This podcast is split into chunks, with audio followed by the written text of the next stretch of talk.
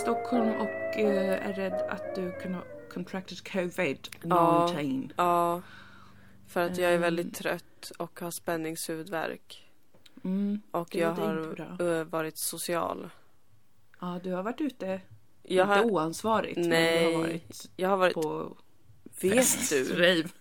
jag har åkt tunnelbana Nej. för första gången sen alltså kanske januari 2020. Oh my god. Hur kändes det? Det var, det kan också vara därför som jag är utslagen nu för att jag minns att jag tänkte när jag stod på tunnelbanan det här kommer att drabba mig så hårt sen. Själsligt. Alltså, att, ja precis, att ditt undermedvetna Ja, eh, registrerar att det här är en risk. det här känns som en eh, typisk sån sak Ja, som jag gör. Och bara, det här var väl Definitivt. ingenting. Och sen är min kropp Definitivt. så.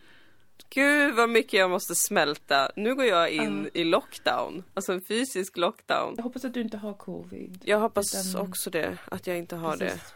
Bara behöver smälta. Du, du är ju som sagt i Stockholm, du har ju eh, bytt plats. Och som vi alla vet för alla oss HSP. Ja, just det. det. det är något som också kan bita en lite i röven. Både innan, efter och under en resa. det Och då även bara en resa till en grannkommun. Alltså det Ja, längden visst. spelar egentligen ingen roll. Nej, nej, nej. Bara åka till Lund. Ja. Jag var i Lund för inte så länge sedan. Även det drabbade mig ganska hårt. Ja, ja. Det är så. Och särskilt nu när man är så otränad. Ja. Man är som en, eh, ett cirkusdjur som inte har gjort tricks på jättelänge. När man aldrig man- har sett så många jättefint beskurna magnoliaträd på Nej. en och samma plats. Nej, då bara kollapsar ens, ens inre. Ja. Hur kan det finnas? Hur kan allt vara så stort och, Ja, visst. Och hur kan det och finnas påträngande? så otroligt mycket ungdomar? Jo, för Som- att de är de enda som har överlevt den här pandemin. De är överallt. Kul för att det är sant. Ja. Det är sant. Men eh, du är ute på landet. På landet. ja, det är vad jag också säger hela tiden för att Österlen låter så jävla... Alltså det, man, förkni- ja, det, man förknippar ju det med så himla många saker. Så att det känns helt gränslöst att säga Österlen hela tiden. Jag är på Ja. Österlen. Men jag är på Österlen, det är ju där stugan är. That's where the Ehm. action is. Ja, jag har ju eh, planterat mig här nu Mm. för att förbereda inför eh, den stora befrielsen. Mm. Den urstora befrielsen. för att vi brukar ju kalla mens för den stora befrielsen. Mm. Eller bara befrielsen, den röda befrielsen. Mm. Man blir, eh, man börjar på nytt. Mm. Mm. Det här är ju nästa nivå av det. Jag ska ju Alltså- inte bara blöda några dagar utan jag ska ju alltså föda.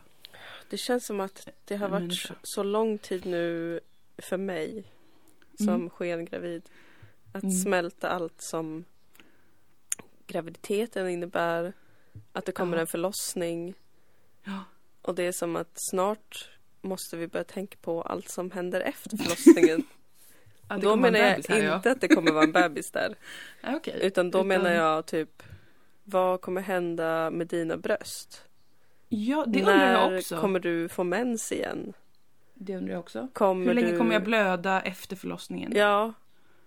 Eh, Eh, undrar jag också. kommer du bli förlossningsdeprimerad? Ja, det är ju jättestor risk. Kommer du mig. till och med få en förlossningspsykos? Det Ja, skulle jag kunna vara rätt kul. Ja, jag har tänkt på det. Jag tänkte så här, det vore verkligen typiskt mig.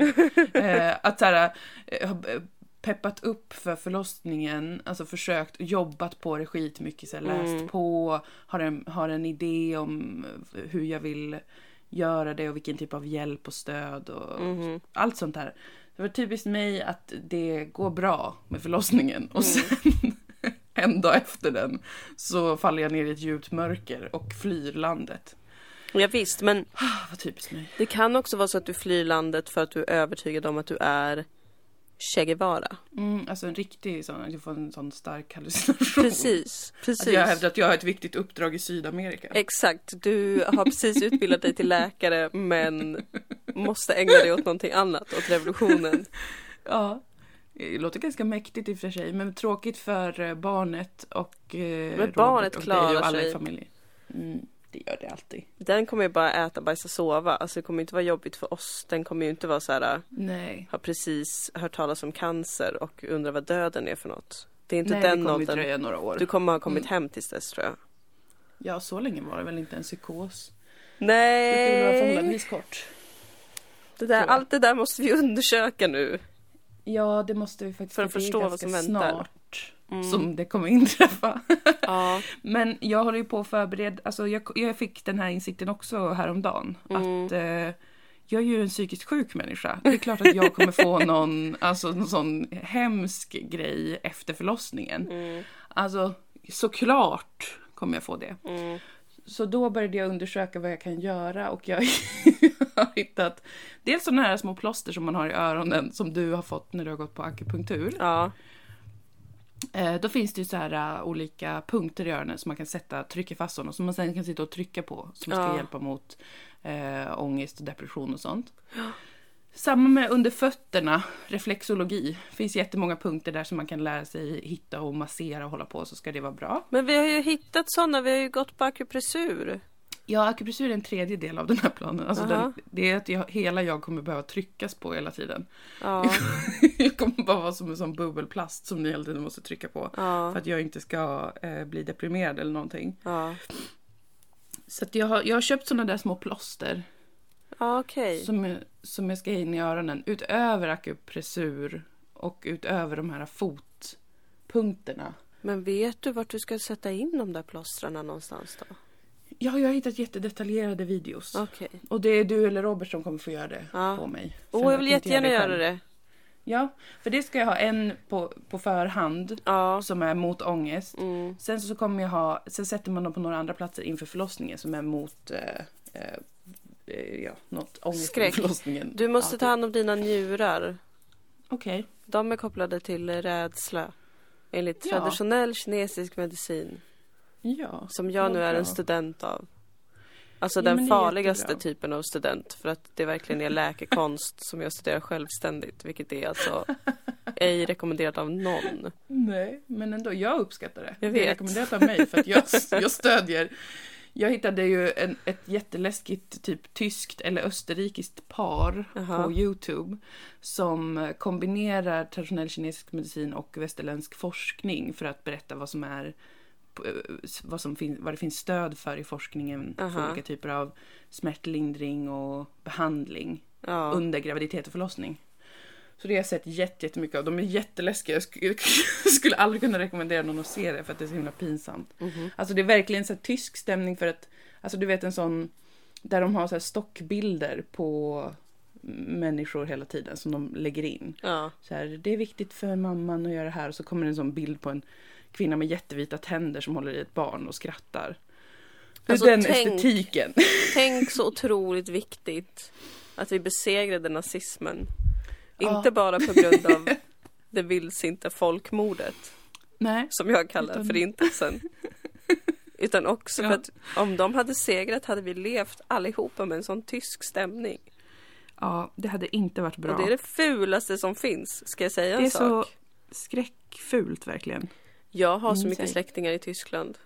Ja, du får säga vad du vill om Tyskland faktiskt. Alltså jag tycker att Tyskland är ett fruktansvärt land.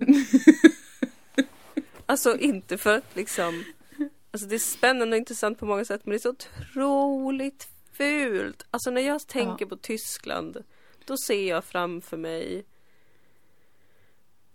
grå betong industrirester, någon som går runt i så här militärmönstrade cargo pants och en sladdrig grå tröja men, och typ så här halva håret är i jättedåliga dreads och halva håret är bara så här jättekonstigt plattat. Och så några fula, fula piercings i ansiktet som inte klär personen. Det är vad jag ser framför mig när jag tänker på Tyskland. Det låter horribelt. Alltså det är fruktansvärt och jag önskar, ich wünsche Mhm. att jag hade en Ja. vackrare bild av Tyskland men jag har inte det. Du kan inte ljuga. Åh. Du kan inte ljuga Ja, för, för. Tyskland.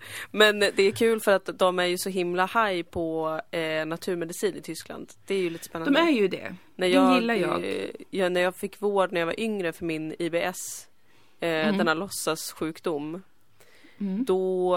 Eh, Oh, controversial oh, statement. yes. Eh, Men jag har TF även där. Då Ja, rekommenderades ju jag naturmedicin från Tyskland. Eh, och vi har även en familjevän i Tyskland som jobbar med, vad fan kallas det, homeopati. Ja. Hon är liksom sjuksköterska fast på en sån mottagning. Mums älskar vad jag hör. För jag älskar naturmedicin. Ja, men i händerna på tyskar. så att det blir så jävla... Man, ja, Det blir bara så man fult. hade inte velat gå dit. Ja, precis. Nej, Det är inte den här vackra häxiga spa-estetiken Mm-mm. utan en sån stor plansch med skrikskrattande kvinna och Ja, man som ja. har brunt hår och är vita och håller i en bebis. ja exakt. Och en kamomillblomma. Ja. Alltså bara så infälld. Ja. Och Det det är bara så, det, det det är som att liksom de har frusit tiden men man vet inte riktigt Ja. vilken tid det är. Nej, och varför? varför har ni gjort det där? Så. Ja! Nej, Det är omöjligt att förstå. ja, men det är fruktansvärt. Men jag har, jag har haft stor glädje av de, den här, ehm, de, det här äckliga, läskiga paret. Ja. Hi mommies! så pratar de. Och så tjejen skrattar som en, en typ en disney Heil mommies eller Nej. hi mommies. Hi mom. Okej, Inte tack gud. Jag bara, har inte fan. hittat en sån nazistisk källa för, för Du förlossningssjuka. förstod aldrig att det var det som gjorde det så obehagligt. Att de faktiskt var Nej, nazister. jag kopplade inte det. Ja, men det var bara Ah, så jävla konstig stämning. Um, Jag vet inte om det är det där med att de säger Heil mommies varje gång. Vad betyder det? Det ringer en klocka, jag har hört det förut. Det är nog något så här naturmedicinskt Ja, jag tror det, jag tror det. Nej, fy fan. Nej men de är, de, de, hon skrattar såhär. alltså det är så himla läskigt. Men de säger väldigt intressanta saker. Och de har ju då kombinationen som jag har letat efter. Det vill säga hela eh, då naturmedicin och traditionell kinesisk medicin. Ja, Och det vad som faktiskt finns eh, evidens för i forskningen. ja. Med parentesen att det finns ju nästan ingen forskning på något som gäller kvinnor eller deras välmående. Nej. Alltså för att, för att hela eh, den, den västerländska medicinen har ju eh, nöjt sig med förklaringen att kvinnor är svaga ja. och måste behandlas mot sin fruktansvärda svaghet. precis. Så, att därför, så därför har man ju inte så mycket forskning på någonting egentligen. Nej. Känns det som. Alltså som gäller faktiskt, alltså som inte bara gäller sjukdomstillstånd utan som gäller liksom välmående eller eh, andra typer av problem man kan få som välmående. Nej men att inte må bra under Ja. graviditet eller Ja. sådär. Men som inte är en akut sepsis. För sånt har ju västerländska medicinen verkligen fixat med jättemycket, tack. Alltså Ja, såhär, nu har du precis. faktiskt, håller du på att dö, då finns det ju Visst, jättemånga sätt. du är otroligt svag och tråkig men det vore ju synd om du skulle kolla vippen här. Det tänker vi inte gå med på. Nej, vi kan väl lösa Men, det men här. alla sådana här liksom, oj jag har bara så diffust ont överallt. Mm. Eller känner mig väldigt eh, olycklig. Eller kan inte gå. Eller mår illa. Allt sånt där är bara så här, Mm. det är fullt normalt. Hej då! Det är det konstigaste jag har upplevt under den här tiden då vi har varit gravida älskling. Mm, Att mm. man inte har, alltså att, att graviditetsillamående inte är klarlagt. Ja, men jag vet, vad är det frågan om? Alltså något som är så, alltså som typ alla är med om. det är så jävla sjukt. Det vanligaste Varför av vet vanliga inte? symptomet vet man Ja. inte. Det är bara så här, det är nog något med, med hormonerna är ju, allt som har att göra med liksom eh, ho- hormonella förändringar, där är liksom bara svaret så, det är nog bara så hormoner är. Men Ja. varför skulle det vara så? Alltså varför? Det verkar ju jättekonstigt. Det är jättekonstigt och att det inte finns någon lösning på det. Nej. Alltså där är det ju ändå en seger för typ traditionell kinesisk medicin eller naturmedicin. De är också så. Det är hormoner men här har vi en lösning. Precis, jag kör... Då aktiverar jag de här punkterna typ. Ät på det här sättet, gör så Mm. här. Mm. Västerländsk medicin eller vad fan kallas det? All, atop? Ja, det Nej, finns ett bättre heter det? ord som, som gör att man inte låter lika mycket som en sån psyksjuk österlenkärring. Ja Men jag precis. ska också Men jag ihåg kommer... det ordet. Allomantisk Ja. medicin? Nej, det är från en fantasybok. Jag bara, Men det är något låter sånt. så.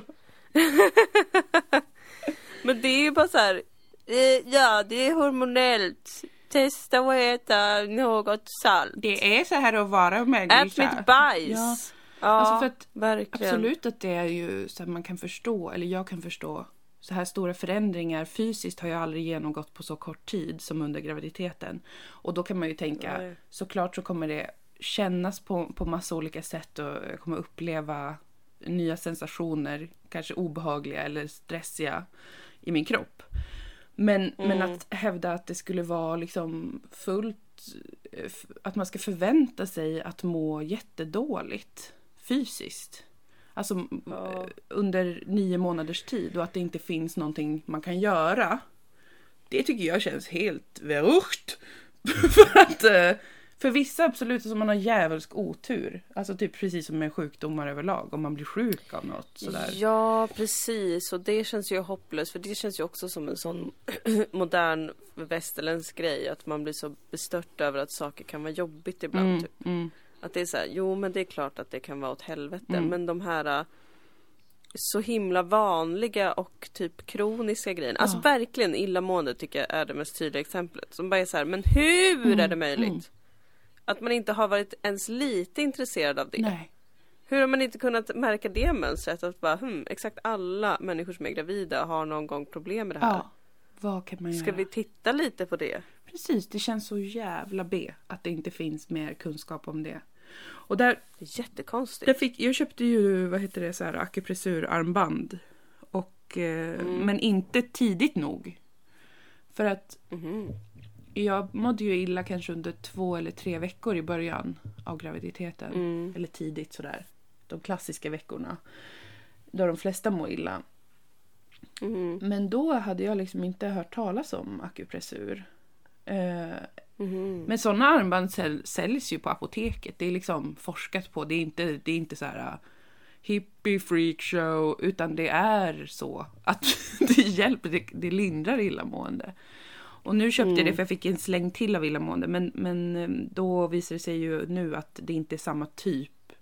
Utan nu har jag mått illa på grund av att bebisen är urfet och sparkar rakt upp.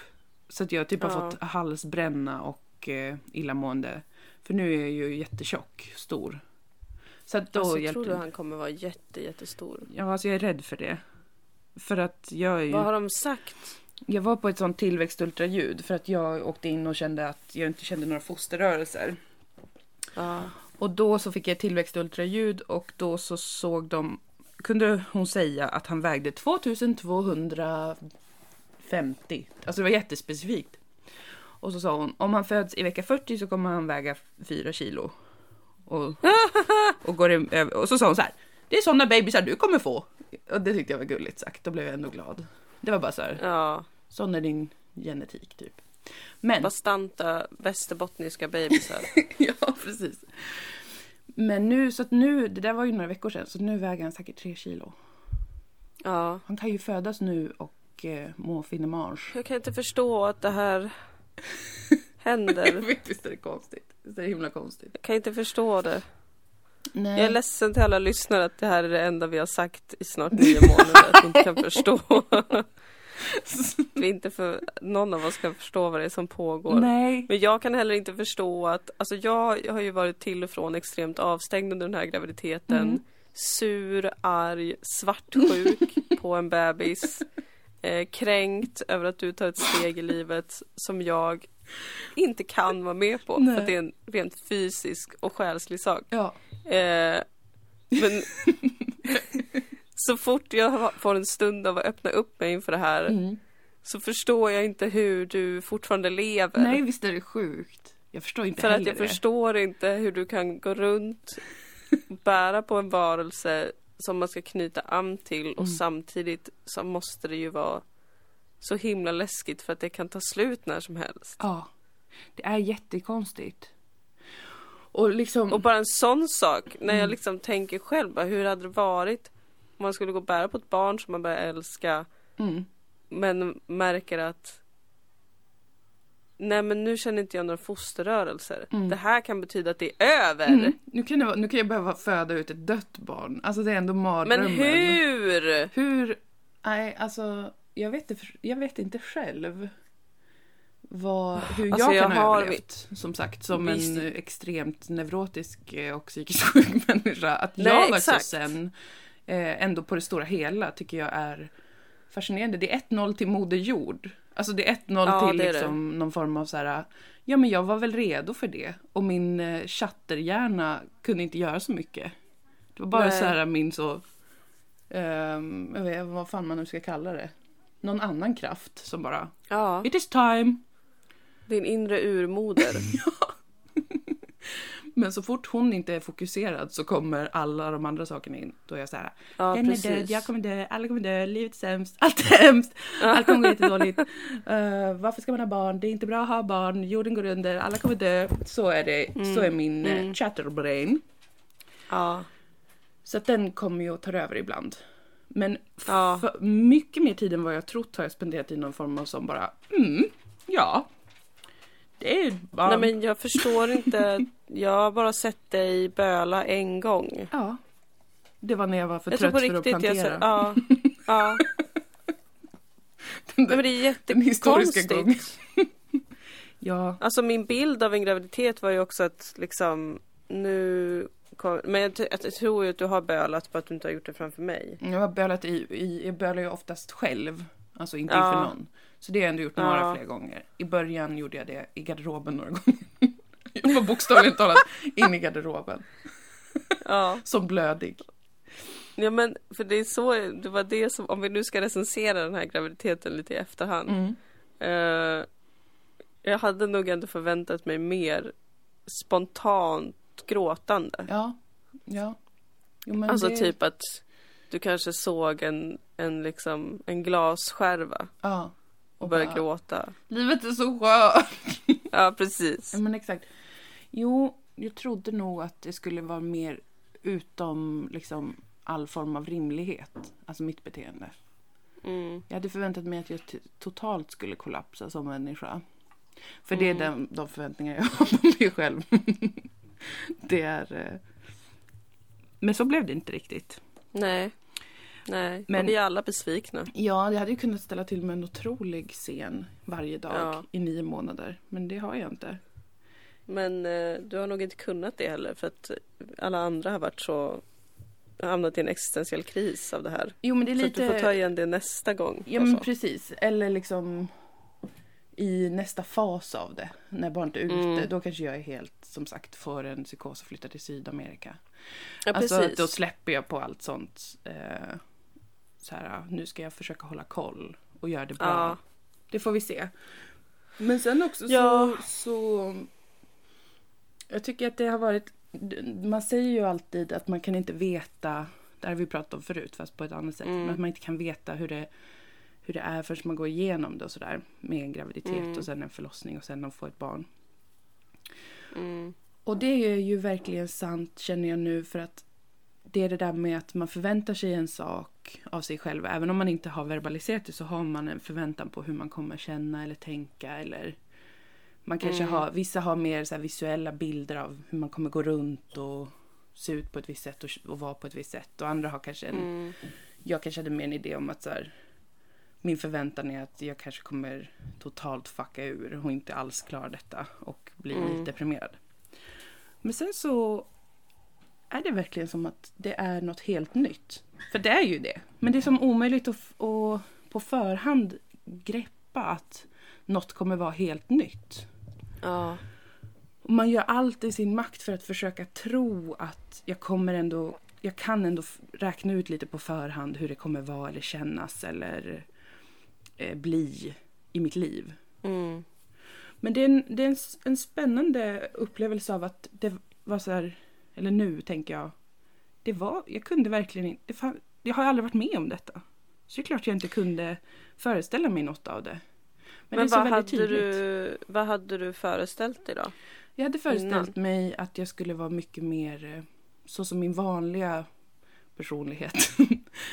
alltså tycka att det var mycket läskigare. Jag trodde att jag skulle ha jättemycket mer dödsångest inför att barnet skulle dö och att jag Mm. skulle bli sjuk. Alltså sådana där go-to som jag brukar ha eh, med min ångest. Mm. Ångesten och jag. Jag trodde att jag skulle vara ehm, ja, men mycket mer liksom känslosam på, en, eh, på, ett nytt, på ett nytt sätt men på samma sätt. Alltså samma fast Mm. starkare typ. Mm. Så jag hade flera sådana eh, idé, så, här, så kommer det nog vara för mig. Mm. Men sen har jag ju varit överraskad, och som du också har varit, att Mm. det har inte varit riktigt så. Alltså visst, jag åkte in en gång med det där med fosterrörelserna och i början innan ultraljuden så var jag också så här, nu kanske jag måste ställa in mig på att det är dött, för säkerhets skull. Ja, precis. Men det var en väldigt forcer... Jag hade inte känslan barnet har dött. Och samma när jag inte kände fosterrörelserna. Jag hade inte intuitionen eller känslan något är fel. Utan det Mm. var en så överlagd bara.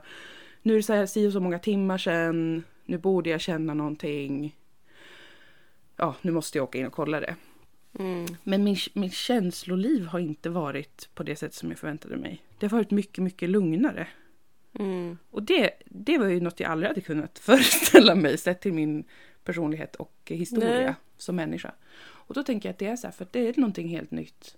Det gick inte att föreställa sig fastän jag trodde det och det kanske gav mig en, ett sådär paradoxalt lugn att tänka sig att jag vet hur jag kommer vara som gravid. Jag vet att jag kommer vara si och så. Att det kan man bli lite trygg av. Även fast det man föreställer sig är någonting hysteriskt eller jobbigt. Mm. Men sen är det bara så Frågan här... är ju... Ja. Men jag tänker vad man kan, vad man kan tjäna på att föreställa sig innan då om man vill eh, skaffa barn. Mm.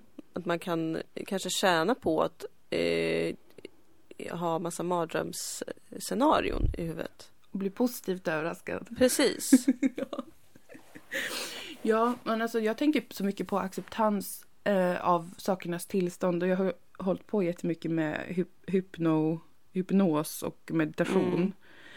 i ungefär tre månader. Mediterat. Och där finns det ju, inom alla former av meditation finns det ju en aspekt som handlar om att eh, sluta göra de här eh, översättningarna av det som händer och faktiskt bara vara i det som känns Mm. eller är i den Mm. exakta stunden. Och det kan ju låta abstrakt och dessutom så känns det som att det var svårt och konstigt. Vad skulle det tjäna till? Men Mm. det, har jag, det tror jag är en sån... Det tror jag är en viktig grej. För min egen del. Och som jag försöker tänka nu inför förlossningen också. Att, ehm, att bli uppmärksam på hur många sådana här förutseende profetior man gör hela tiden. Och hur Mm. ofta man bedömer sig själv exakt när man, precis när man har gjort något. Typ i samma sekund som man har gjort någonting. Så har man Mm. också en, gjort en bedömning om var det bra, var det dåligt, varför, jag, varför gjorde jag det, eh, ska jag göra så igen, ska jag inte göra så igen. Eh, och bli medveten om att man har jättemycket sånt going. För att försöka rama in och förstå och, och förutse. Och också kunna se till att det inte ska hända en igen om det blir något jobbigt och sådär. Ja, verkligen. Mm. De Alltså, processerna tror jag är så här, kan, eh, har jag i alla fall känt kan vara bra att få syn på och faktiskt eh, jobba med att eh, den här flummiga delen då i det som är att acceptera att nu, nu bara, nu är det, nu är det så här. Det visste jag inte att det skulle vara. Men det är också fine. Nej men jag känner att jag känner nog att jag har jobbat på samma grejer under den här graviditeten. Fast från ett annat perspektiv. Mm. Alltså för att det Mm. har ju varit Alltså nu har jag ju inte varit sur hela tiden du har varit gravid om jag får ta mig själv lite i försvar. gud. Alltså jag har ju känt glädje, Ja, alltså- en glädje och förväntan, även jag. Men det har ju Ja, verkligen men blandats gud, alltså- med jättemycket jobbiga känslor. Och jättemycket jobbiga Mm. känslor inför eh, framtiden.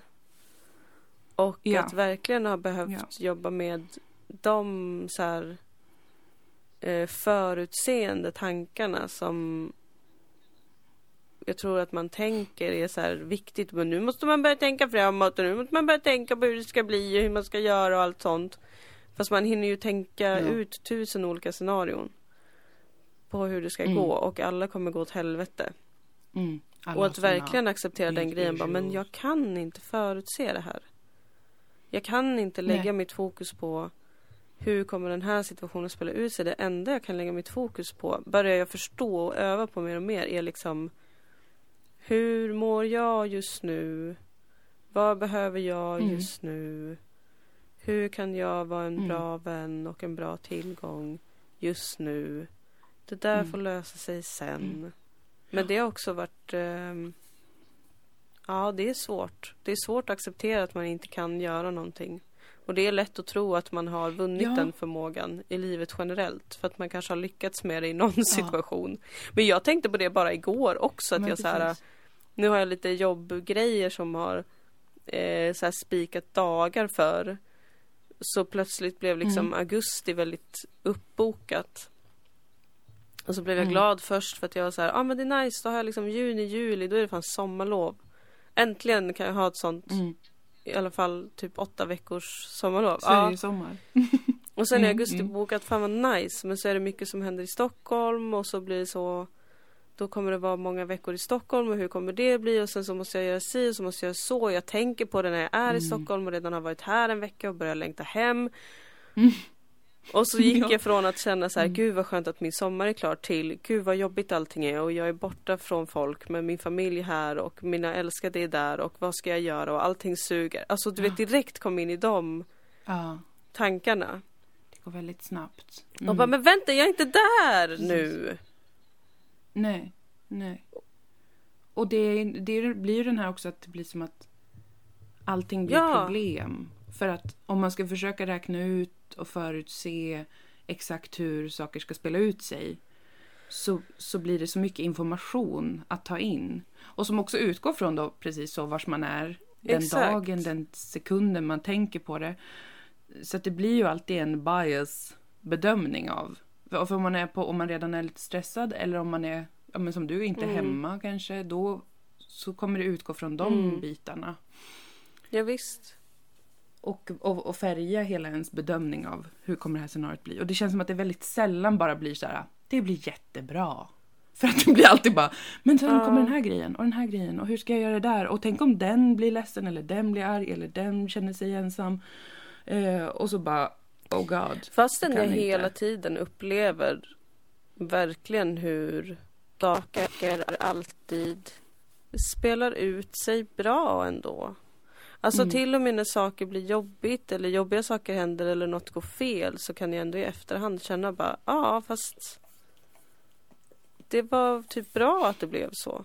Förstår du vad jag Mm. menar?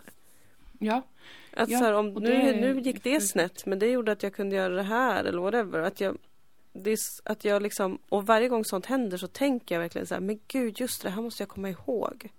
Mm. Det här måste Mm. jag komma ihåg att fan vad jag blir typ tjänad av kosmos. Mm. Allting bara faller så bra. Men sen Mm. innan någonting har landat så är det ändå Mm. som att det bara försvinner ur mitt medvetande. Ja, man blir stressad väldigt Mm. lätt. Och, och gör bedömningar väldigt snabbt. Det är som vi brukar, eller har pratat mycket om med, med som vi ju båda jobbar. Att det ofta finns så ebb och flod. Ja, Att det är perioder när man har nästan ingenting, man är helt arbetslös. Och så lär man sig hantera det till en viss grad, sen går det över en kanske viss tid Mm. som man har bestämt sig för, man har bedömt det är okej att vara arbetslös. Och sen så börjar det kännas outhärdligt Mm. att vara i, i det. Och sen på samma sätt så kan man vara i flod, att man har jättemycket jobb och det känns ett tag så här skitnice och man Mm. bara fan vad gött och man tjänar pengar och man jobbar. mm. Och sen så gör man det lite för länge och då, då är det direkt så här, jag är utbränd, Mm. jag kan inte jobba. Mm. alltså, och det är ju också från att man utgår från bedömningar man själv har gjort på vad är okej, vad är rimligt, hur ställer sig andra, hur ställer jag mig i relation till andra som är jobbar eller arbetslösa Mm. eller inte, ja, whatever, vad det än gäller. Och att, att vara i en situation är ju att inte hålla på och kampa med de där grejerna ja, med de här, äh, vad säger det här om mig, vad säger det här om hela mitt liv, vad, är jag en bra eller dålig person, är jag bra eller dålig på mitt jobb? mm. Men det är så himla, himla default att gå dit så fort ens är- man övertrasserar sin egen liksom, bedömning av vad som är okej. ja, Och jag tror att det är väldigt lätt att blanda ihop sin egen bedömning av vad man tycker är okej med vad man tror att andra tycker, vad omvärlden har sagt. Och det finns ju ja det, gud ja. Omvärlden finns ju såklart. Men att eh, det blir väldigt starkt då att så här. Ja, men nu är jag en misslyckad person för nu har inte jag haft jobb Mm. på si och så länge. Mm. Ehm, eller jag har inte fått något erbjudande om någonting. Det betyder att eh, jag är eh, inte bra på det jag gör. Jag måste Mm. byta bana typ. För att det är bara en objektiv sanning. Som jag har lärt mig. Det är liksom eh, den fula mörka sidan av mind over matter. Ja, ja, verkligen. The dark side. The dark, dark side of it. Men det känns ändå spännande att öva på. Jag känner att det verkligen är något som jag tror att vi båda har övat mycket på senaste Mm. året. Att verkligen komma ihåg eller så här lita på att det finns en annan sida av det då. Alltså om jag kan föreställa mig det allra värsta och inte Ja. känna att det är osannolikt eller dumt eller överdrivet eller långsökt. Mm. Då Mm. kan jag lika gärna föreställa mig det bästa också. Men Mm. framförallt kan jag jobba för att kanske inte föreställa mig någonting. Eller så här, alltså jag fattar Nej. att man kan visualisera saker och sånt för att liksom manipulera hjärnan lite men också så acceptera. Eh, jag känner att jag har jobbat jättemycket med att acceptera ovissheten och acceptera att det inte alltid finns svar. Nej, det är så jävla svårt. Ja. Det, men det är verkligen viktigt. Men det pratade jag med en vän för många år sedan. Att liksom, Mm. och hon sa det då, jag tror inte att jag riktigt förstod. Jag minns att det, att det drabbade mig och jag bar det med mig men att jag inte fattade det riktigt. Alltså jag känner att jag fattade mer nu att hon var så här, men Jag tror att jag minns detta också. Att- Alltså att du berättade vad hon hade sagt eh, det, till mig. Eller Ja. vad hon hade sagt till dig berättade du för mig. Att jag också så här, hmm. om frågorna. Ja. Ja, att det viktiga är frågorna och inte svaren. Mm. Vilket ju kan låta jätteklyschigt. Jag vet inte om vi pratade om det i podden eller om vi pratade om det bara vi. Jag tror vi pratade om det bara privately. Ja. Men att jag nu känner för att jag har verkligen kastats in i någon sån så här. äh, Ja men så här, vad, vad, vad, vad gör jag? Vad håller jag på med? Vad är mitt syfte? Vad vill jag? Liksom. Vad Mm. kan jag? Alla de sakerna. Och Mm. gått från att ha panik över att inte få svar på de sakerna. Alltså verkligen att sånt här har ställts i relation till liksom oss och typ att okej men nu kanske Moa kommer vara föräldraledig, vad ska jag göra då typ? Vilket har Ja. väckt enorma tankar naturligtvis för att jag är Ja. en, en liten bebis i Guds hage. Det är vi alla. Men att jag nu verkligen börjar förstå att så här, det intressanta är inte svaren här. Utan det intressanta Nej. är vad jag ställer för frågor, att jag ställer frågor, varför jag ställer frågor. Mm. Och att jag börjat känna en sån mycket mindre stress över att inte få svar på de frågorna direkt. Mm.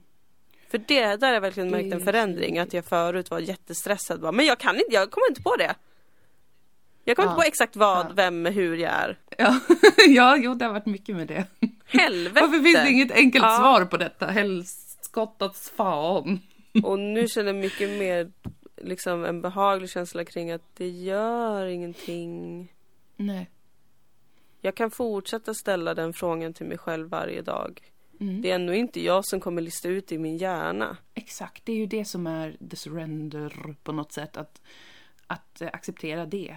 Det är Ja. jättesvårt, men jag kommer, inte, jag kommer inte vara den som listar ut, löser, fixar det här. Det, Nej, för jag är ju inte den enda omöjligt. verkande kraften i Exakt. mitt liv. Exakt. Det är så mycket som händer. Det är så mycket som händer just nu som påverkar mig som jag inte ens är medveten om. Exakt, och det är saker som i, i ens omvärld, i ens relationer, i ens egen liksom, historia, i ens mönster psykologiskt och otherwise som, som också är med och spelar. Så att idén om att man skulle kunna med sin tänkande hjärna räkna ut allting och ha en plan och bestämma Mm. det. Den är ju såklart otroligt naiv. Men Mm. jag, jag tycker att det har hjälpt att förstå den, det som vi, det vi också pratat om tidigare, men att, att vi alla, att det liksom är lite gulligt att man ju dras dit för att det är det typ enda bekväma för oss människor. Mm. Att tro att vi kan förutspå, förutse. Att det är liksom ett trygghetsbeteende som ofta Mm. inte ger oss faktisk trygghet eller glädje. Utan det är en illusion om att jag kan veta saker. Och då, då blir jag glad. Eller inte glad ens, utan då blir jag bara så här, då har jag inte ångest typ. För att nu vet jag något. Men sen får man ångest för när man inser, nej men jag visste ingenting. Eller jag kan inte Nej. veta någonting. Fuck. Jag fick upp en sån inre bild eh, av Avatar The Last Airbender. Mm. För att jag har ju som nämnt många gånger i podden börjat finna en sån tröst i tanken om i tidigare och framtida liv och så Mm. vidare. Mm. Och jag bara fick upp en bild av honom. Alltså han är ju liksom Avataren är ju Går ju igen så att säga som ett spöke. Nej men alltså återföds i Mm. liksom nya personer hela tiden och i nya element. Mm. Eh, och den avataren man får följa då i den här serien är liksom en 12-årig luftbändare som är så himla, du vet hela världens öde vilar på hans axlar men han är ganska naiv och har inte så mycket koll och han måste hela tiden komma i kontakt med sina tidigare liv för att lära sig saker. Mm. Och jag tänker att det, jag vet inte varför det dök upp nu men jag kände bara att lite så känns det på något sätt att det är så mycket som man har nog väldigt mycket erfarenhet i sin själ, man har nog väldigt mycket svar på olika saker. Mm. Alltså jag börjar känna mer med den här klyschan om att så här, du har alla svar inom dig. Mm. Och den klyschan har provocerat mig så mycket för att det är så här, varför kan jag inte hitta det då? Var är de då för helvete? Men det är liksom inte jag, mitt medvetna jag som kan ge det till mig själv på något sätt. Utan jag måste få de ledtrådarna. genom att leva och genom att uppleva och genom att få små, små budskap tror jag. Från, alltså det här låter ju jättekonstigt för många säkert. Det resonerar med mig så att det är lugnt.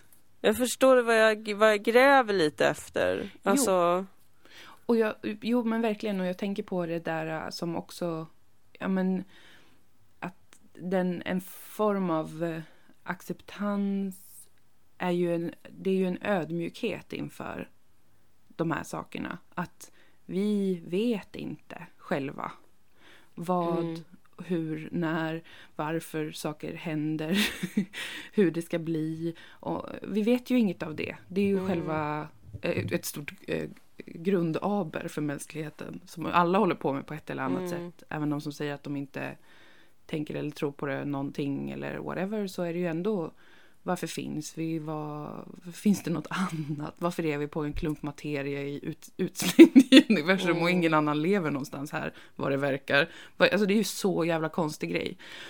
Och det, man kan ju förstå då att man har tusen som både som liksom på samhällelig nivå och på liksom massa höga nivåer men även i sig själv. Man lär sig tusentals sätt att hålla det i stå. Alltså hålla borta det och skapa en känsla av kontroll, en känsla av att det är jag som kan bestämma detta. mm, Eh, och jag kan förstå detta. Men att ge upp det är ju svårt då kan man ju också förstå. Det är svårt att ge Mm. upp idén om att jag kan förutse vad som ska hända och vem jag är och hur allt ska bli. För det, det kräver då en viss ödmjukhet inför hur stort allting är. Och det är ju inte så behagligt vid första anblick. Men det kan också ge mycket, tänker jag. Att kämpa för det eller att liksom jobba på det. Att det kan ge en saker, att det är det man måste också komma ihåg. ja, att det kan expandera egentligen- ens värld, inte Precis. begränsa den. Det är egentligen skönare att befinna sig i ovissheten och befinna sig i kontrollförlusten. Mm. Man kan se andra saker då, för att man inte är 100% upptagen med att vara Var i chatter.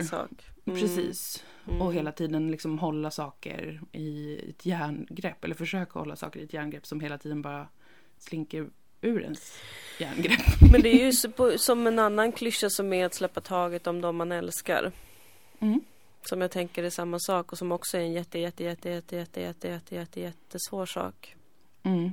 Också en sak som behandlas i Avatar The Last Airbender faktiskt. Det är så filosofiskt. Jag längtar tills vi ska se det med barnet. Vi ska se det när barnet har kommit ut. Jag tänker inte vänta tills barnet blir gammalt. Okej. Du, när du är sängbunden, inte kan röra dig och bara kommer sitta på en plats och amma och typ Ja. halvsova. Då kommer jag, alltså då ska vi ha ett maraton. Vi ska ha det Ja. nu i sommar. Jag har redan bestämt Okej. det här. Okej. Ja, Du kommer inte med. undan. Nej, jag vill inte komma undan. Rädda mig från mig själv. Ja, Som har undvikit. det var Kolla så mycket att uppleva. Ni alla har så mycket att uppleva Mm, av den här okej. serien. I Den är verkligen you. fantastisk. I trust you. Vi ska se den. Tack. Tack så mycket. Mm. Jag ska försöka se Naruto också men det är liksom 600 000 avsnitt typ. Det är för många. Det är jävla många. Mm, ja, jag är redan utbränd. Jag förstår det. Men ja, du sa att det är i att släppa taget om äh, människor Ja man precis, älskar. det är, ju- för det är också en form av kontroll. Alltså Mm. att få kontrollera, kontrollera att eh, du kommer aldrig lämna mig, kontrollera Mm. att jag är garanterad den här kärleken, kontrollera sig Mm. bort från ensamhet. Mm. Fast en sann kärlek tror inte jag att man kan uppleva till en person om man inte också släpper taget om den. Men Nej. det låter så dramatiskt att släppa taget om någon. Det låter som att Mm. man ska göra Man blir slut. rädd bara av tanken. Precis, Ja. man blir rädd av tanken. Men, men om jag släpper taget om någon, kan inte det betyda då att den typ skulle kunna försvinna eller dö eller någonting? Mm. Jag måste ju hålla koll. My- Mycket av min dödsångest är ju sådana saker också. Mm. Alltså kontroll. Jag måste, jag måste kunna garantera att jag inte kommer dö eller att någon i min närhet kommer dö. Alltså jag, Mm. eh, genom olika system som jag bygger upp som ju inte såklart är rationella Mm. när man ser det ur ett större perspektiv. För jag, alla, där vet ju alla, med sjukdom och död, där har du inte Det har du ingen Kontroll. kontroll. Nej. Ehm, men, men det kan ju generera extremt mycket då uh, dödsångest att veta att jag inte har kontroll. Och också generera då jättemycket eh, Mm. försök att få kontroll Mm. Över allt som man uppfattar som risker då. Vilket kan vara exakt vad som helst just eftersom att vi har inte kontroll och du kan dö vad som helst när som helst i princip. Mm. Men, Ja, men att vara i det är ju ett, eh, ett stängt eh, rum och det blir ett, ett väldigt enkelriktat fokus Oj, nu hörs du jättedåligt. Åh nej, Hallå? ska vi se. Hallå? Hallå? Jag testar, Nu? jag testar ringa upp. Nu! Ja, Fixar det sig? det var bara någon liten sku- radioskugga. Men vad sa du? Förlåt.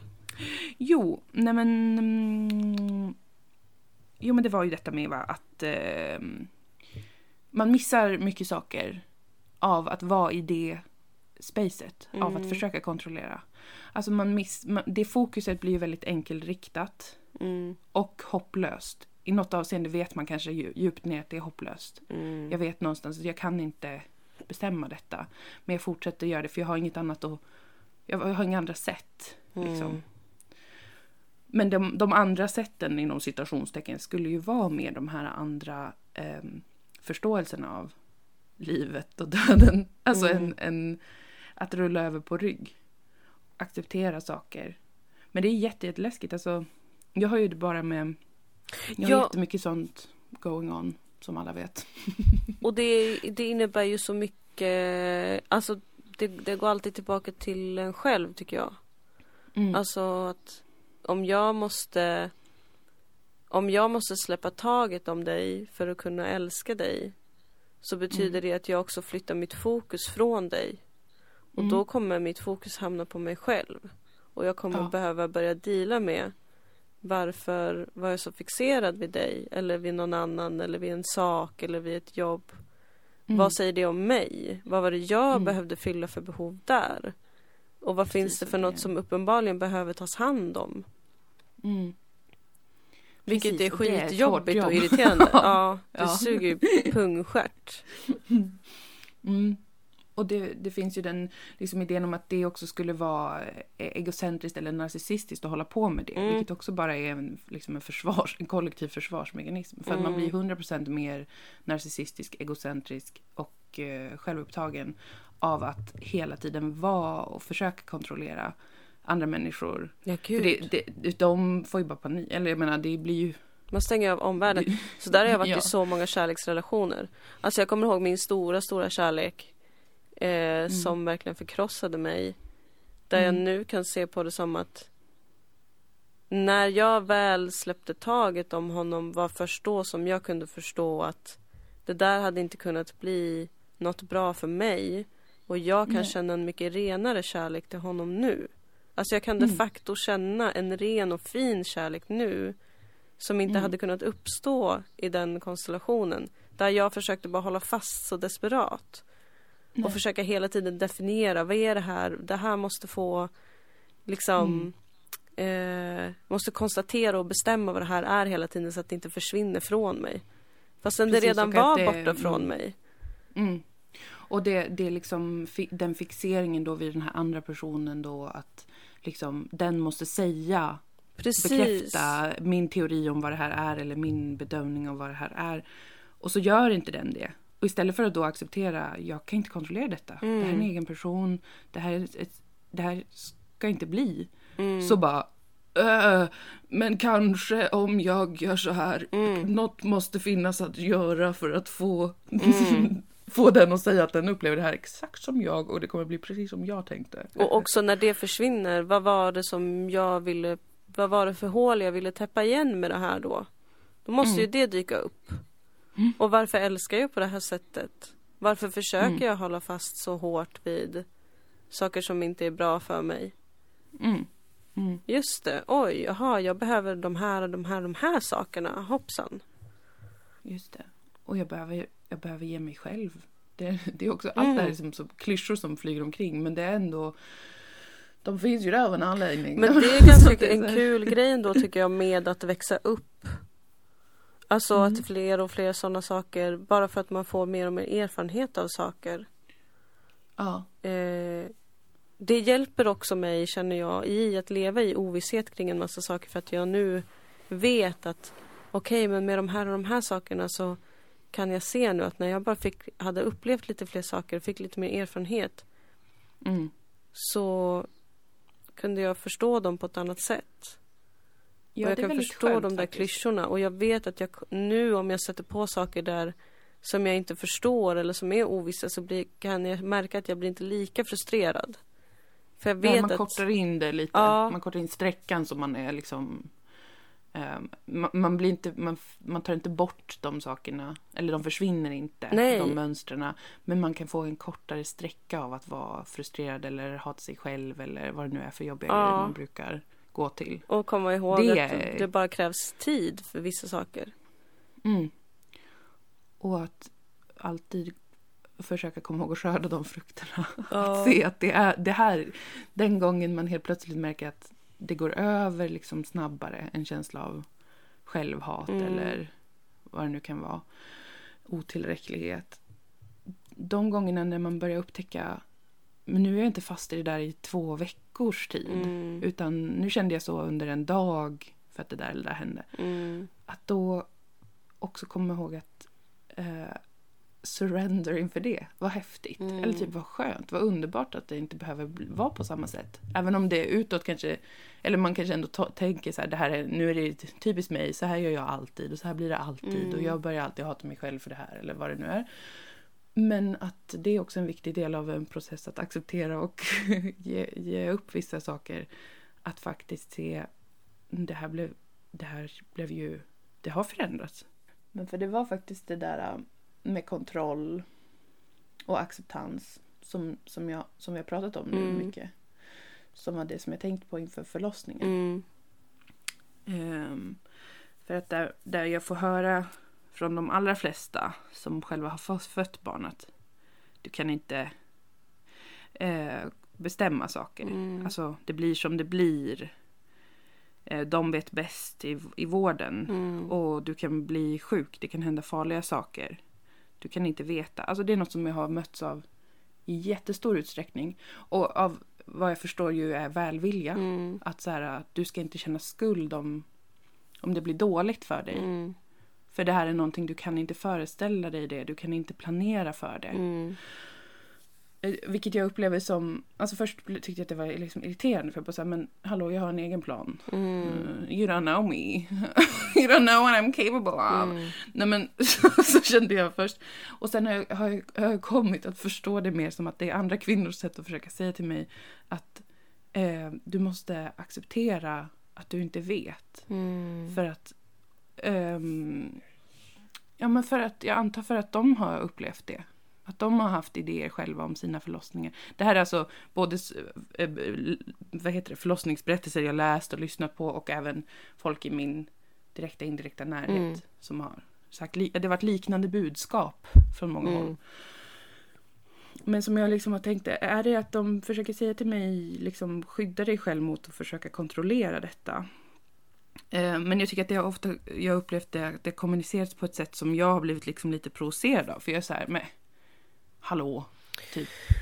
Jag måste väl kunna få... Ja men lite sån, du ska inte tro... tro att... Ja men precis, den, den tonen är ju lite svår att... Jag vet inte, reagera på något annat sätt på.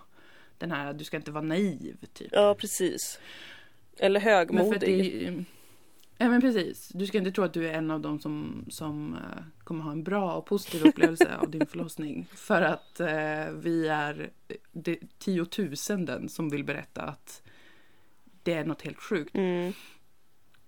Men då tänker jag, då har jag tänkt på det där va, nu inför nu när det närmar sig min egen förlossning. Att det finns ju, det är ju inte två olika scenarion där det ena är att man kontrollerar allt, man planerar allt. Man är såhär, jag ska lyssna på den här musiken, jag ska ha de här ljusen, ingen får uh, göra detta, mm. bla bla bla bla bla. Eller det andra alternativet då är att man bara såhär, ja ja, det som händer händer, carpe diem, kanske blir jag sövd mm. och uh, medicinerad och allt vad det är. Alltså det, det, det finns inte bara de två extremerna utan det finns ju tusen mellanvägar där, där man också kan sträva efter att ge upp idén om att jag kan kontrollera, jag kan eh, planera och förutse detta. För det, kan, det vet jag ju att jag inte kan. Mm. Precis som alla de kvinnorna säger till mig. Jag vet det, jag vet att jag kan inte bestämma. Det kan hända jättemånga saker, precis som det kan i livet självt. Ja. Kan hända saker ingen kunde förutse. Och jag kommer inte ta på mig skulden för det. För jag vet att det är så bara livet och döden är. Att och sjukdomar. Att det kan hända. Mm. Men jag vill inte heller helt kapitulera och inte tänka på vad är viktigt för mig. Vad är betydelsefullt för mig. Mm. För att att tänka på det och sträva efter det är inte samma sak som att försöka förutse, kontrollera och planera ett förlopp. Och det tror jag... Nej, precis. Eh, eller det känns viktigt för att det är väldigt oattraktivt för mig att bara så här, vården vet bäst. Den dagen så slänger jag mig i deras armar. För, för mig personligen så känns det liksom obehagligt. Ja. För att det finns saker i den här processen som är viktiga för mig. Inte för att jag vill prestera eller att det ska se snyggt ut eller för att jag ska kunna berätta det var det mest otroliga jag varit med om.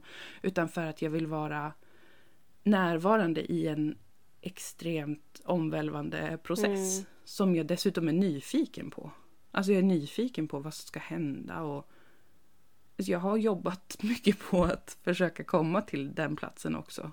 Mm. Att, att vara nyfiket ödmjuk inför vad som ska hända. Men det är inte samma sak som att bara släppa på allt. Att så jag, vad fan som helst kan hända så därför så spelar ingenting någon roll. Nej, det känns också tråkigt bara.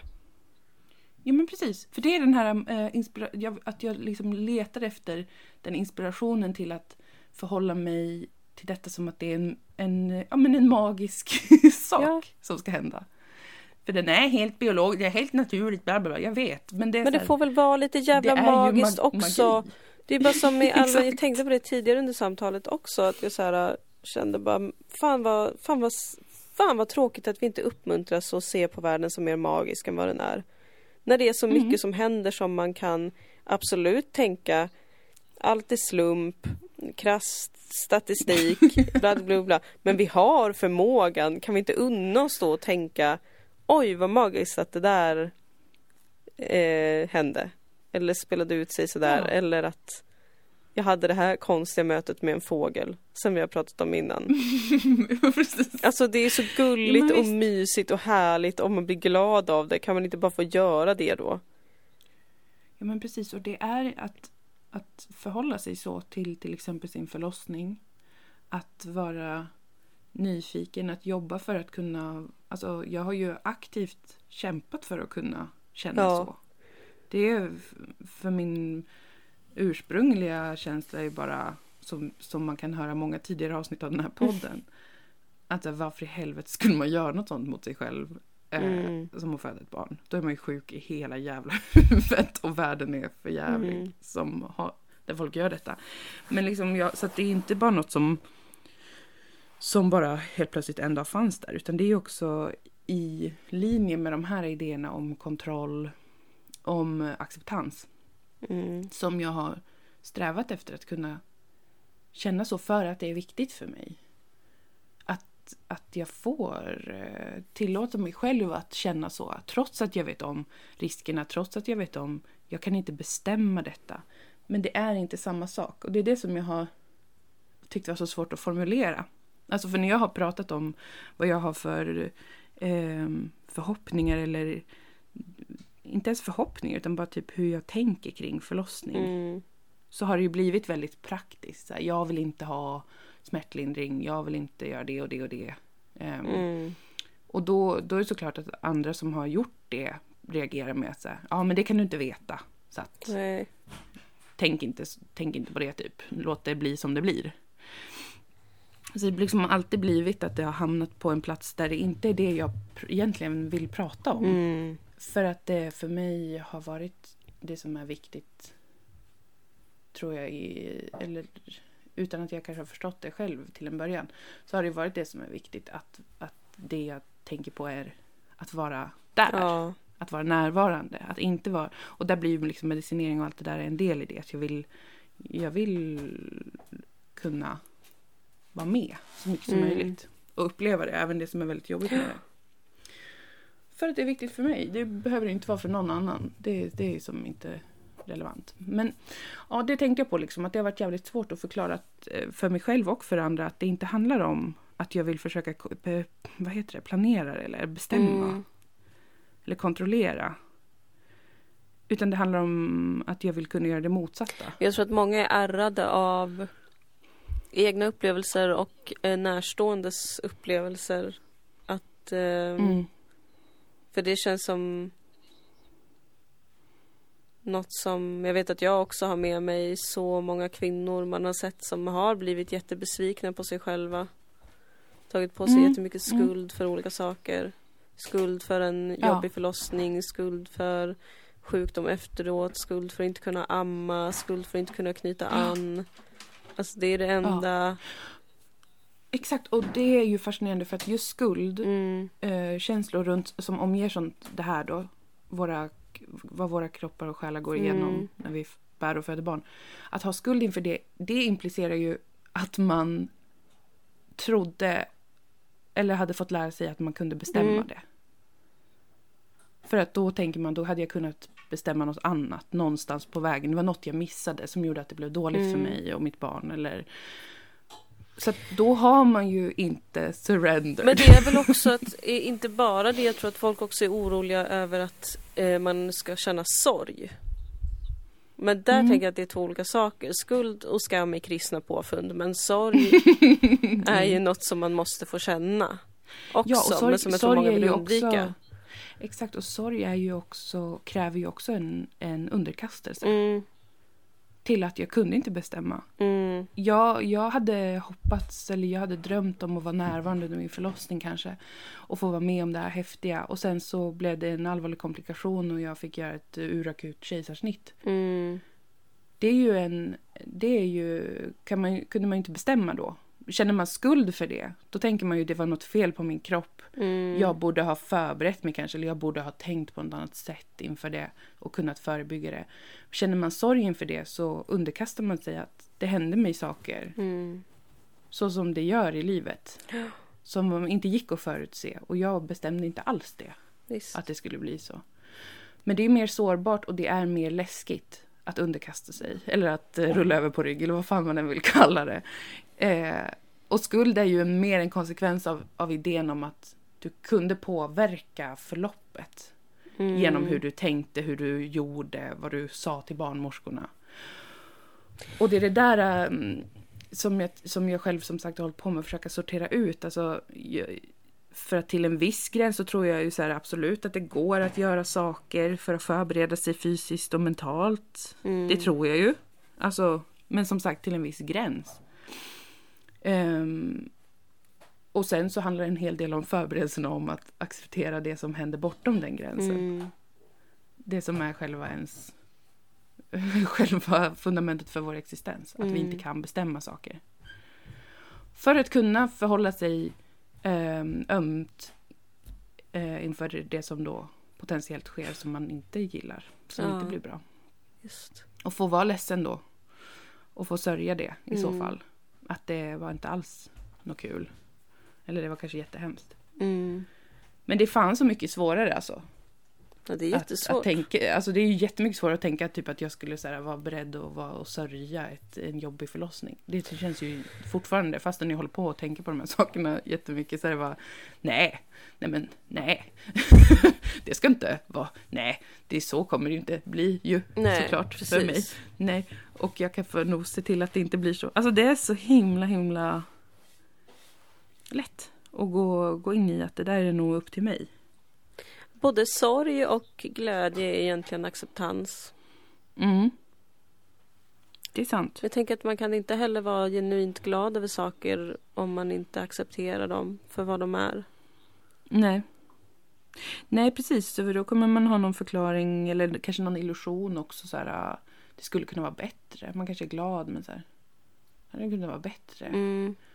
Man har i huvudet att någon annan kanske verkar ha haft det mycket roligare. Ja, visst. När den gjorde det här eller den verkade vara mycket gladare i sitt liv. Och Men vad finns det är vad det är. Antingen så tycker du om det och är glad eller så tycker du inte om det och gör något annat. Mm. Eller ändrar på det. Eller accepterar och sörjer. Mm. Precis. Men det är själva tus, tusiken att det är väldigt så svårt och det blir väldigt, väldigt, det har varit, ja jag tycker att det är intressant och fascinerande att tänka på det just i relation till en sån livsomvälvande grej som en förlossning Mm. och, och även graviditet.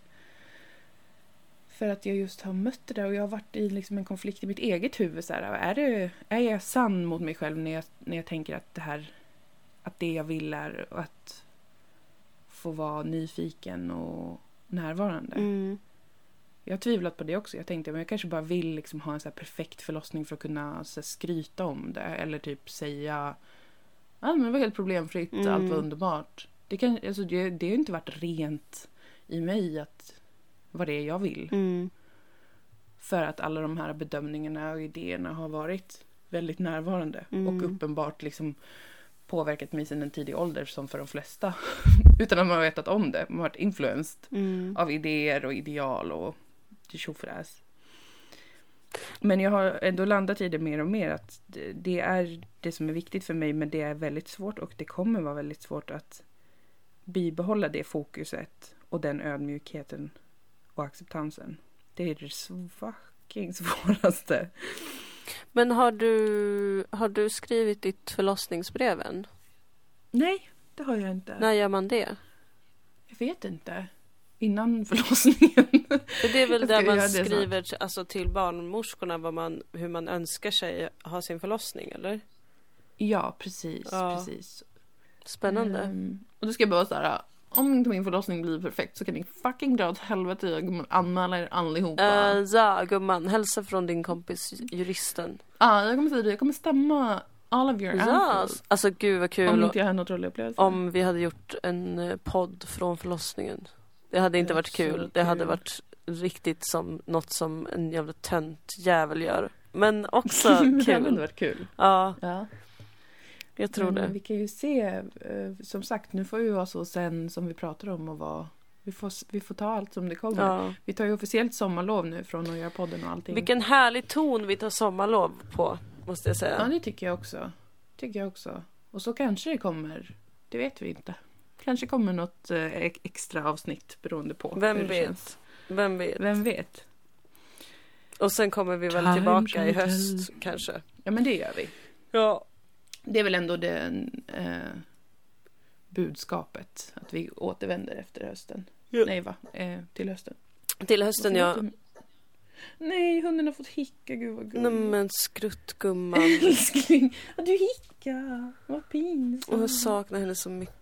Ja, hon är så älskvärd. Igår var jag jätteelak mot henne, men det vet du redan allt. Ja, jag Jag är vet. så arg på henne. Mm. Det ska jag skylla på graviditetshormonerna. Ja, perfekt! gud. Det kan jag väl ändå göra verkligen. Ja, ja, ja, ja. Snälla någon. ja. Gud ja. Så idag smörjer jag skitmycket för henne. Mm, Jag lilla ost. bebisen. Ja. Jag skrek och, skrek och kallade henne en jävla fitta och sen höll jag fast henne i nackskinnet för att hon, det var faktiskt för en farlig situation. Mm. Hon försökte springa fram till en, en bil Mm. Eh, och hon får inte göra det. Jag blev jagad av två hundar igår. Men vad fan. Jag var ute och gick eh, här i Stockholm. Och så gick jag och jag hade hörlurar på och pratade i telefon.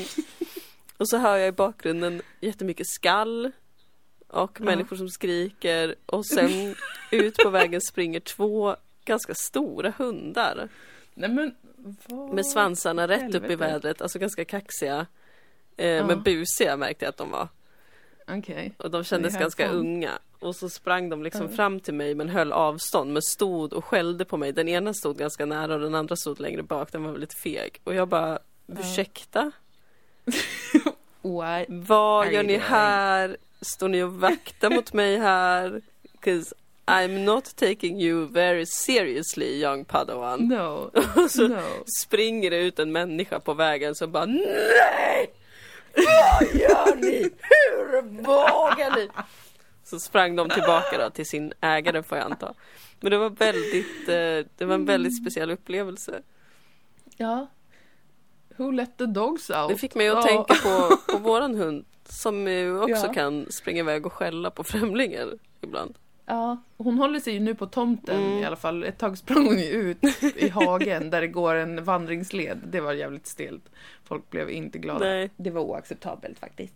Men nu, nu har vi ju problemet att hon springer ut på parkeringen för hon blir så peppad när någon kommer Mm. hit.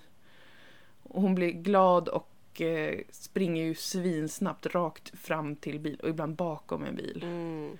Så det är helt enkelt, alla kör ju jättelångsamt på uppfarten men det är ändå farligt och liksom inte bra.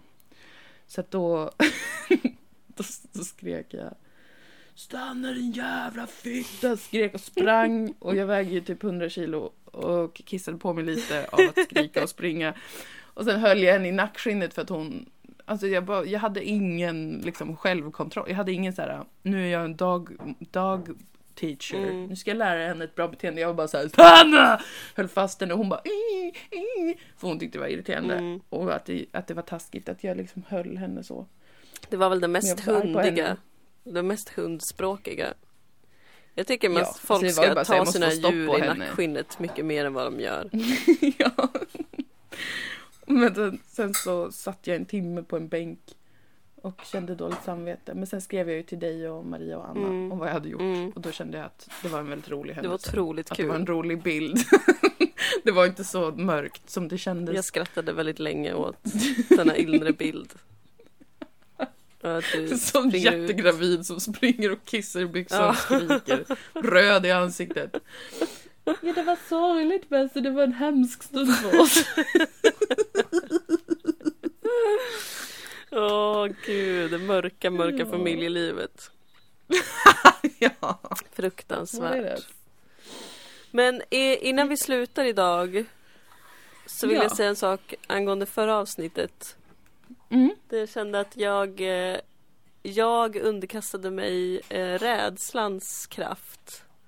Alltså jag bara reagerade på lite hur jag pratade om att, så här, att jag är så rädd för vad som håller på att hända med Sverige. Mm. Vilket var en verklig känsla. För att jag är Mm. ibland jätterädd. Och Mm. orolig. Men jag Ja. har tänkt på det efteråt också. Känt som att det där är nog... Det där känns som en liksom retorik som... Som kanske inte alltid är en verklig känsla hos mig utan något som jag får utifrån. Att det finns Mm. många som pratar i så här rädslotermer oavsett vad de är rädda för. Ja. Att det är som, en, som att vi lever i en skräckens tid. Mm. Mm. Och att jag verkligen inte tror att det är det. bra. Nej. Alltså inte bra att vara rädd. Det var som samma vän sa till Nej. mig en gång att det är viktigt att kunna bli skrämd men det är farligt att gå Mm. runt och vara rädd. Mm, hon är bara som en sån citatmaskin. Alltså hon är verkligen en så vis själ. Ja, hon är, hon är en, en old soul Ja. i en ung kvinnas kropp. Otroligt, otroligt Det är old. underbart. Ja, det är fantastiskt. Det är Nej, verkligen. men det är nog sant. Men jag ville bara nämna det liksom. Ehm, Mm. Att ehm, Det, det, det finns en lockelse i att bli rädd tror jag också. Um, Ja, det finns precis att det kan finnas en liksom också då paradoxalt nog som det alltid är en trygghet Mm. i den sitsen, i den stolen. mm, Där man ser det utifrån, med, med de glasögonen. Skräck. skräckens Eller ögon. eh, hopplöshet. Eller Ja visst, för det finns en hopplöshet Mm. där i. Alltså jag är inte helt på det Mm. klara med vad jag, vad jag riktigt reagerade på där men det bara kändes som att det där är inte mitt. Egentligen. Den där Nej. rädslan är inte min, det där är någonting annat. Det där är en, det där är en retorik som så många deltar i. Och som jag Ja. tror är ett... Jag menar jag pratar om min rädsla inför de sakerna för att jag vill understryka hur viktigt det här känns. Alltså det känns Ja. jätteviktigt Ja, att vi liksom faktiskt pratar om de hemska sakerna som pågår. Och att Mm. Sverige inte är perfekt och att det är så mycket som är alltså verkligen genuint fruktansvärt. Mm. Men det känns som att eh, jag utnyttjar min själ lite. Mm, intressant. För att det, Det- blir sensationellt mm. på något vis. Eller det, jag vet inte, det känns smutsigt att använda sin rädsla på ett sånt sätt. Jag vet inte, jag vet inte hur jag ska formulera det. Men jag tycker det är intressant. Ja, det, det resonerar med mig men jag har inte formulerat eh, någonting själv i huvudet. Men det it, it reasons with me som man säger. Alltså jag förstår tror jag vad du menar med, med att man kan känna att det inte var... Att det, ja, att det var ett sätt, ibland ett sätt som man lär sig att formulera saker för att... Fast det blir inte rent i att egentligen kanske är så här, det här känns jätteviktigt Mm. för mig. Eller det här känns jätteviktigt att prata om just nu eller vad det än kan vara. Mm, Men att det kan man inte säga och då är det mer den här för att förstärka det, för att visa mm, att man verkligen bryr sig eller att det verkligen är viktigt för en. Så använder man sig av en sån mer eh, form, formel. mm. Och precis, så att Men som Det här kan måste- gömma sig lite bakom. det här måste bli viktigt för er också för att jag är rädd. Känns mm, det. inte lika bra som att det här, måste vara det här måste vara viktigt för er för att det är fundamentalt viktigt bara. Mm, För att det är mm. nyttigt för andra också. Inte Mm. bara för mig som är rädd, till exempel för att jag är rasifierad så eh, blir jag Mm. skrämd och skadad själsligt och riskerar att bli skadad fysiskt och mentalt av rasism. Mm. Det är ju inte bara därför det är viktigt för kanske folk som inte utsätts för rasism. Nej. Utan det är viktigt för att det är något fundamentalt mänskligt som pågår Ja. här. Som kan hända vem Ja. som helst beroende på vilka strukturer vi skapar. Ja. Lite så Mm, kanske. jag förstår. Ja. Mm, Ja. mm, jag Mm. förstår. Det blir underlag för ett helt till avsnitt i, näs- i höst Ja, nästa säsong av Dilan och Moa podcast kommer de lista ut vad det är som är problematiskt med rädsla egentligen och hur har förlossningen gått och vem är egentligen Dilan innerst inne? Alla svar kommer vi aldrig få för att det viktiga är ju frågorna. Mm. Åh gud, vi är så filosofiska, det är otroligt. Jag är, är stolt otroligt. och glad. Jag är också jättestolt och glad. Jag är glad att vi ehm, har varandra. Ja, jag är glad det- att vi har tagit oss igenom detta året. Ja. Jag är glad att vi förverkligar vår vision om ett School of Life Mm. i vår podcast. ja, Jag är glad att vi skapar det som vi längtar efter. det är jag också väldigt glad för. Tacksam. Mm. Truly. Och jag är glad att vi har haft lyssnare med oss fortsatt Ja. fastän vi är jättedåliga på att marknadsföra vår podcast. Ja, tack till er som lyssnar faktiskt. Det är jättemysigt att ni vill vara med. Ja, det är jätte, jättemysigt och det är så fint att ni stöttar oss Mm. eh, med glada ord, eh, även Gåvor. tystnad, Tystnad. gåvor, Allt möjligt. eh, pengar på patreon.com snedstreck Dilan och Moa. Ja, just. Snyggt att jag fick in det. Just det, vi har också blivit intervjuade Ja, av eh, Janne. Pettersson. Ja. Ja, På en musikblogg, det är väldigt kul. precis för att någon hade kallat oss Sveriges enda punkare. Det känns jättebra. Och eh, det resonerade med fler än bara med oss. ja. Men eh, då går man in på Janne Pettersson 2N2T2S .blogspot.com Mm. Och vi har länkar till det på vår Facebook-sida också. Det är ungefär en person som har sett det, på tal om att vara punk. Eh. Men Men det finns där. det är genuint en bästa intervjun jag tror att vi har medverkat i. Ja, det var, jätte, det var jättebra skrivet och bra frågat och sådär. Så det var kul. Alltså det är första gången någon har återgett det vi har sagt korrekt. ja, faktiskt. Faktiskt. Det brukar vara så himla pinigt. Annars- det och Glad sommar. ja, ta hand om er i sommar ehm, och ehm, så hörs vi. Håll utkik efter oss om ni vill höra mer för någon gång kommer vi tillbaka efter sommaren. Eh, Ja, Helt enkelt. ja, ja. Och Ja, i ja, höst visst. så kanske till och med det kommer kunna bli en show i Malmö, en improvisationsshow senare i höst slash vinter då. Så det kan Ja, ni börja ladda upp för nu. hoppas. Spara alla era pengar. Spara alla pengar ni någonsin har haft. Ja. För så, så dyrt kommer det vara. vi Det kommer vara. VIP. Ja! Ja, queen. Okej, men Okej. tack för det här läsåret kära, kära lyssnare. Ja, vi hörs igen i höst. Det gör vi. Puss och kräm! Hej då! Men vilka fina stämmor vi fick till. Alltså det där var ju... Klipp ut det och lägg ut på Ja. Spotify. Jag skickar in det till Idol. Ja, skicka det till, eh, Till ett talang, juryn. Ja. Masked singer. Oh, men gud, nej. Fy fan. nu slutar vi på Ja, god nu- ton. Ja, Snälla. ja. Tack. toppen. Tack, hej. Tack, Tack, hej. hej, hej, hej. Nu, nu stänger jag av. Hej då. Hej. Ja, ja, men hej då.